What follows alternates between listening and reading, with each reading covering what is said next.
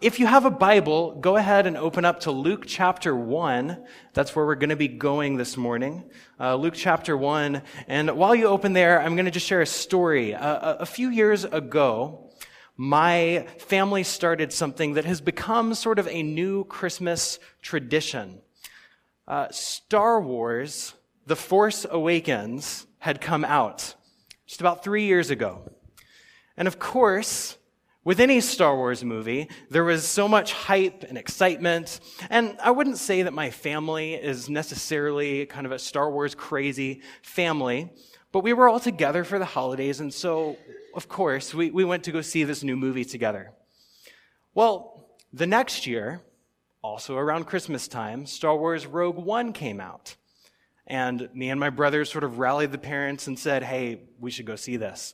So we did this again. We went to go see it. And then last year, Star Wars The Last Jedi came out. And so again, I was just like, well, we've done this the last two years. It's a Christmas tradition now. We have to go see the new Star Wars movie. So we did. And uh, th- this is fun. I don't know what we're going to do this year because I don't think there's a new Star Wars movie coming out. So I'm, I'm sort of panicking.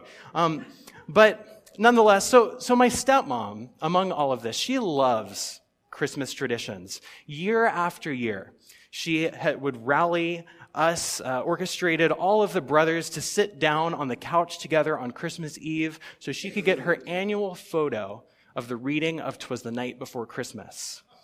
And this has happened uh, every year uh, up into this past year, and I presume it will probably keep happening.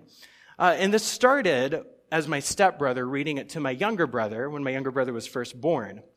Uh, but, but year after year, it's continued as, as we've all grown older and bigger. Uh, we've just keep reading this, and, and, I always have to get that photo.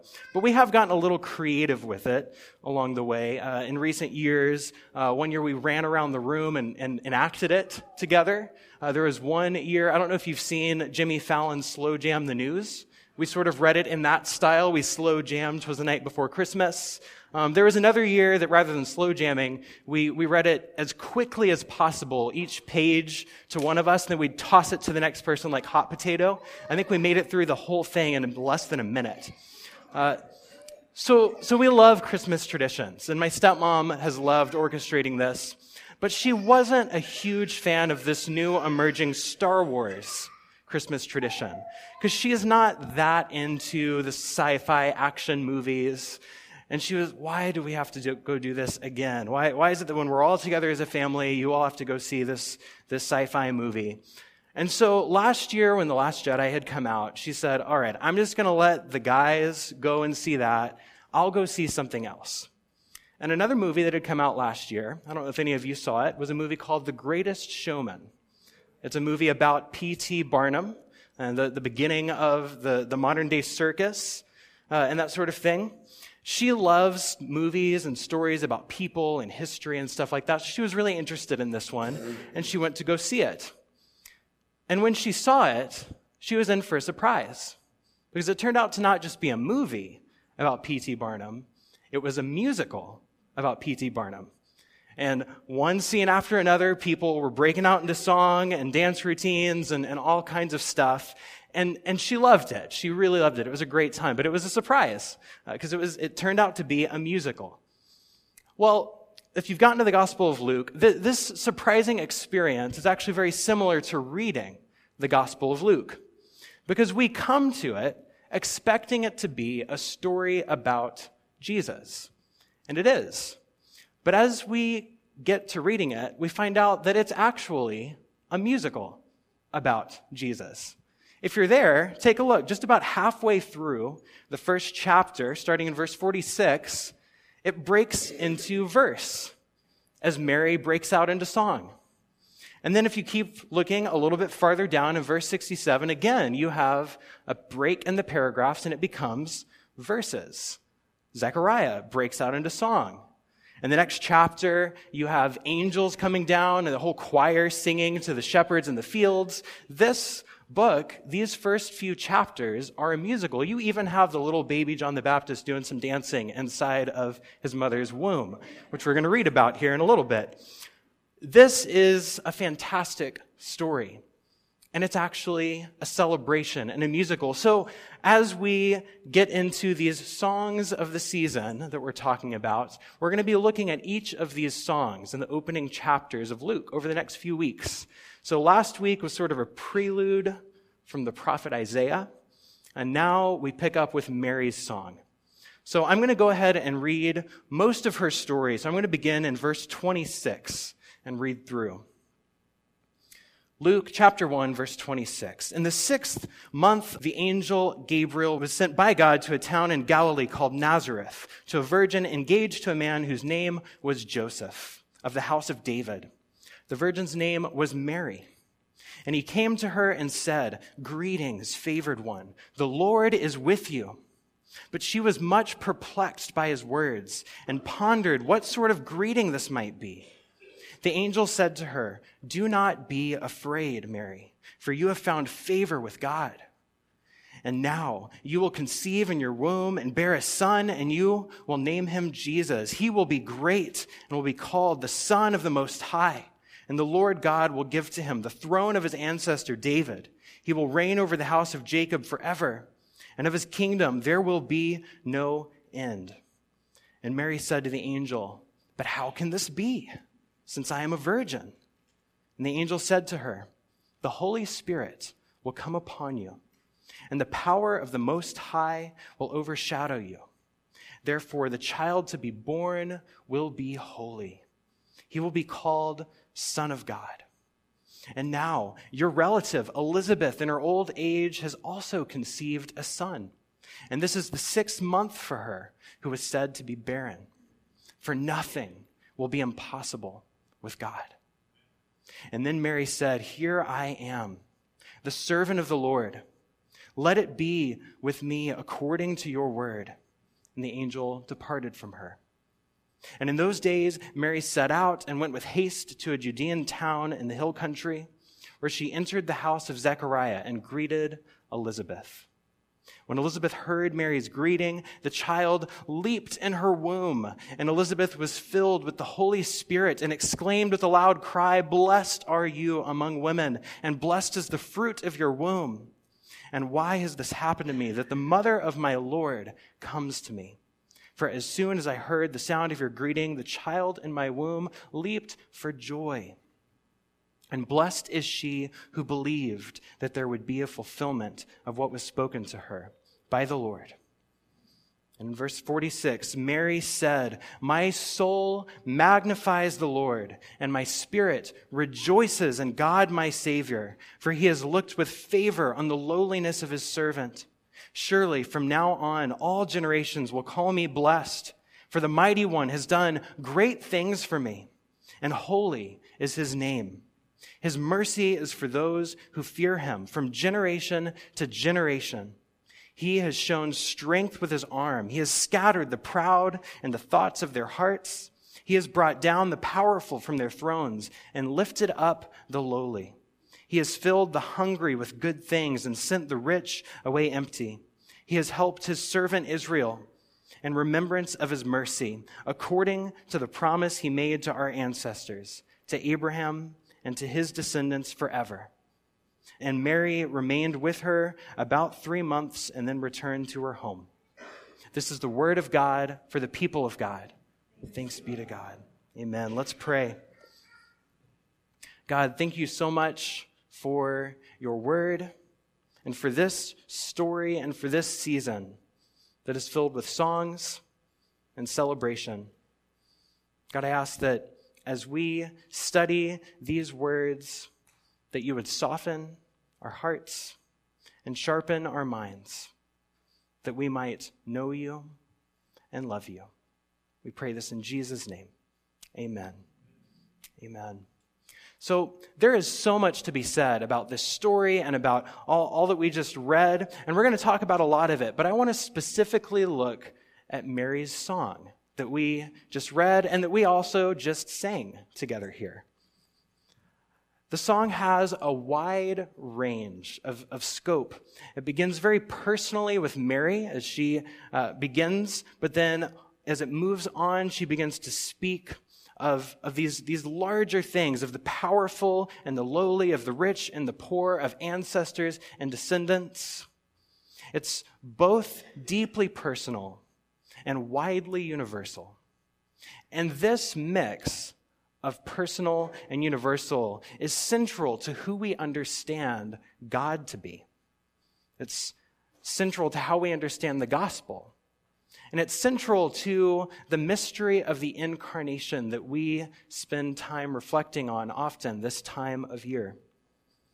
Because the universal God who rules over all things came to earth, took on flesh, and very personally walked among us. And still to this day, God is at work redeeming the whole world. But as we talked about last week, his spirit is moving very personally in the depths, in the roots of our hearts.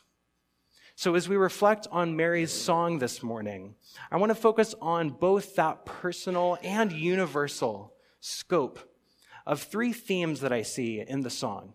And those themes are grace, justice, and faithfulness. Grace, justice, and faithfulness. So, starting with grace, that first theme, it's found in verses 46 to 49.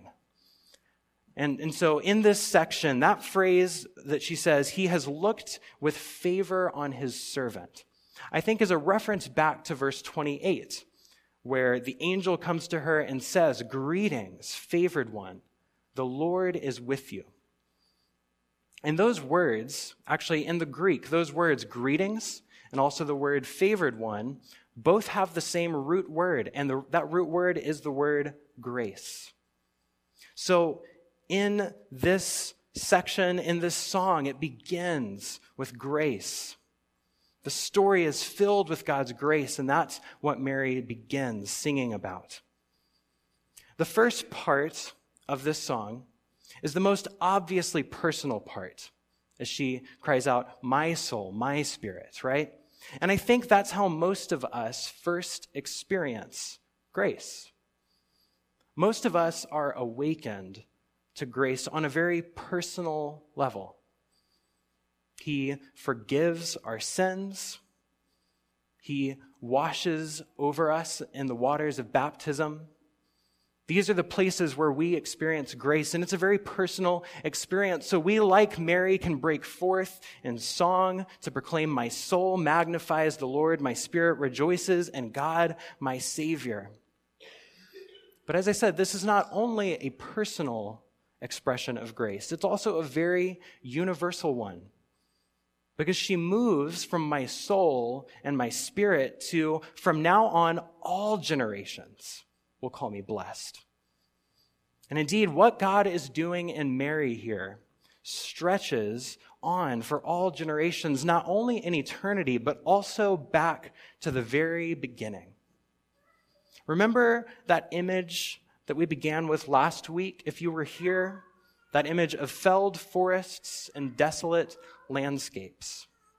The promise that we read about last week was that a shoot would spring forth from the stump of a fallen tree. That God was going to reverse the curse that had entered the world. And in this exchange between Mary and the angel, the shoot is beginning to spring forth. And this exchange reminds us, I think, of another scene with a woman, an otherworldly messenger, and another tree back in the Garden of Eden. You see, the curse entered the world through an exchange between a woman and an otherworldly messenger. But God saw that it was fitting for the curse to be reversed in that same way for salvation now to enter the world through a woman greeted by not a serpent, but an angel. This past week, I was reading Thomas Oden's Classic Christianity, which is a collection of the earliest teachings of faith, both in scripture and also the first few centuries. And he writes this. He says, The faithful had better understand Eve from the perspective of Mary, rather than understanding Mary from the perspective of Eve. He says those who criticize Christianity for having a sexist view of Eve's fall do well to ponder the meaning of the special role that Mary had in the recovery of humanity from the fall. Eve alone is an incomplete story. Mary is the new Eve, just as Christ is the new Adam. The narrative of Eve cannot be rightly read without Mary just as Adam's story is incomplete apart from Christ.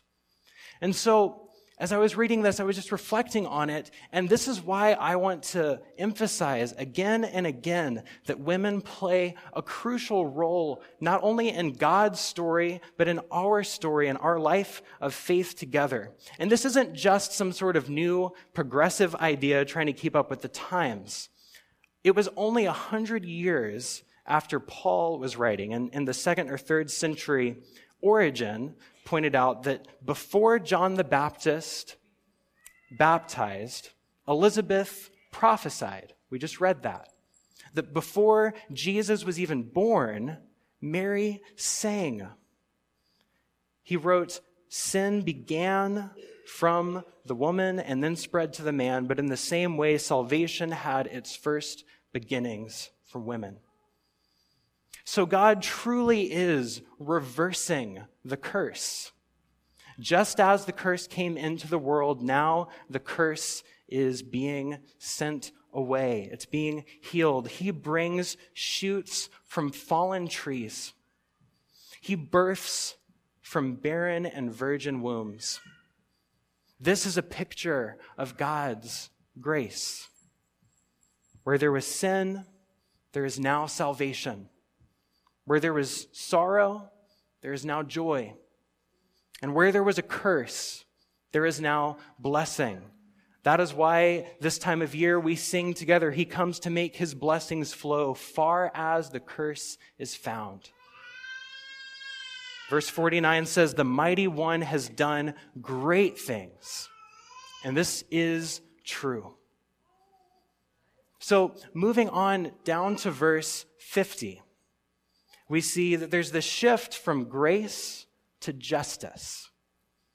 You may remember this theme from last week as we read that the Christ would come to judge the poor with righteousness and with equity.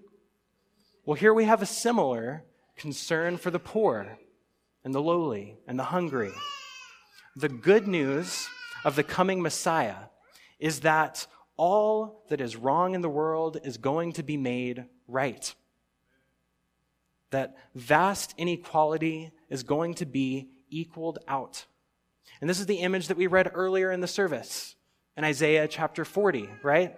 That valleys are lifted up, mountains are brought low, uneven ground becomes level, and rough places are made a plain. This is a picture of justice and a picture of equality. And this is the same thing that Mary sings about here. In verse 52, says, He has brought down the powerful from their thrones, and He's lifted up the lowly. He has filled the hungry with good things and sent the rich away empty. Justice throughout the scriptures is different from how we usually think about it. Because it's not primarily about punishing the guilty. It's about protecting the innocent and providing for those in need. It's about making uneven ground level. And that's actually what justice means. Do any of you ever use a word processor? Microsoft Word? If you're familiar with this, you know that there are four different ways of aligning the text. One of them is to align it on the left side of the page. Another one, you can align it on the right side of the page. Another one, you can align it to the center of the page. But what's that fourth one? It's called justified. And it aligns it to both sides of the pages so that it's even on both the left and the right.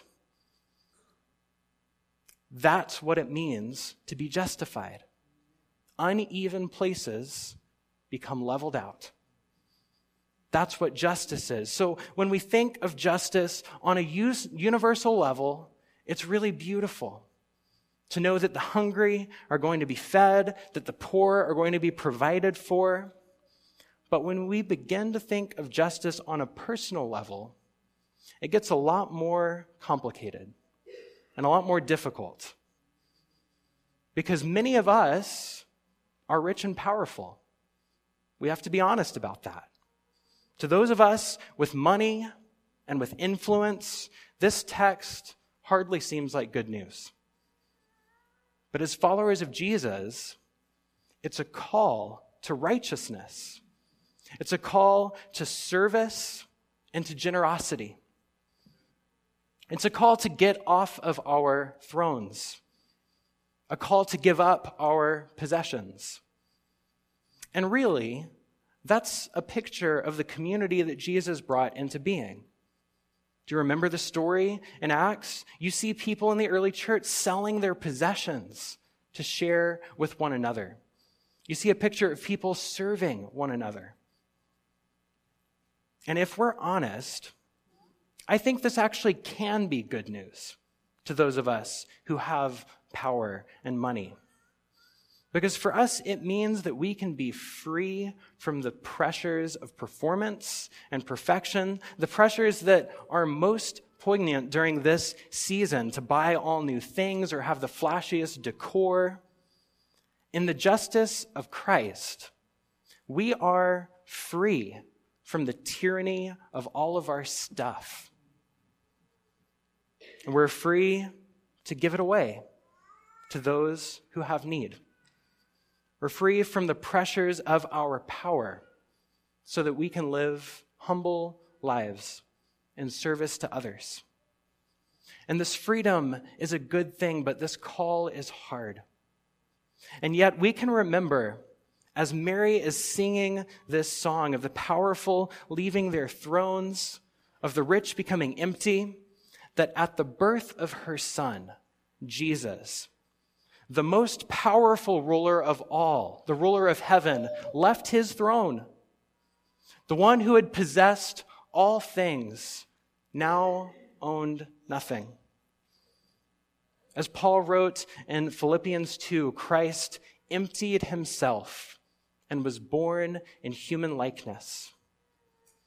And so, as we grow in generosity and in service, we grow in Christ who is the most generous and most humble, the one who did not come in great power, but as a little baby born in a stable.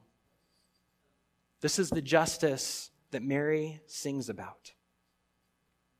And so finally, in verses 54 through 55, she sings about God's faithfulness. She says, He has helped His servant Israel in remembrance of his mercy, according to the promise he has made to our ancestors, to Abraham, and to his descendants forever. This news that the angel has brought to Mary is a fulfillment of God's promises made generations before. Whenever God said to Abraham that the whole world would be blessed through his descendants, now there comes the one who is going to redeem the whole world. When God said to David that his descendants would always sit on the throne, there now comes the one who will truly reign for all eternity. In the coming of Christ, we see the faithfulness of God from one generation to the next. And that, I think, is really what this season is about. I think that's really what Advent is about. It is a long meditation on the faithfulness of God, who fulfills all of his promises. You see, Advent is not primarily about remembering the birth, but rather waiting for the return. We're all here waiting and wondering if God is going to keep his promise and come back. Wondering if he really is going to break the curse of sin. Is he really going to wipe away every tear? Is he really going to heal every sickness and make all things new? The question in our hearts through this season is God, are you faithful to your promises? And the answer that Mary sings is a resounding yes. He has helped Israel. He has remembered his mercy. During this season, we wait for his second coming by remembering his first. Because God is faithful from one generation to the next. As we reflect on his first coming, we remember that he is faithful and he will come again.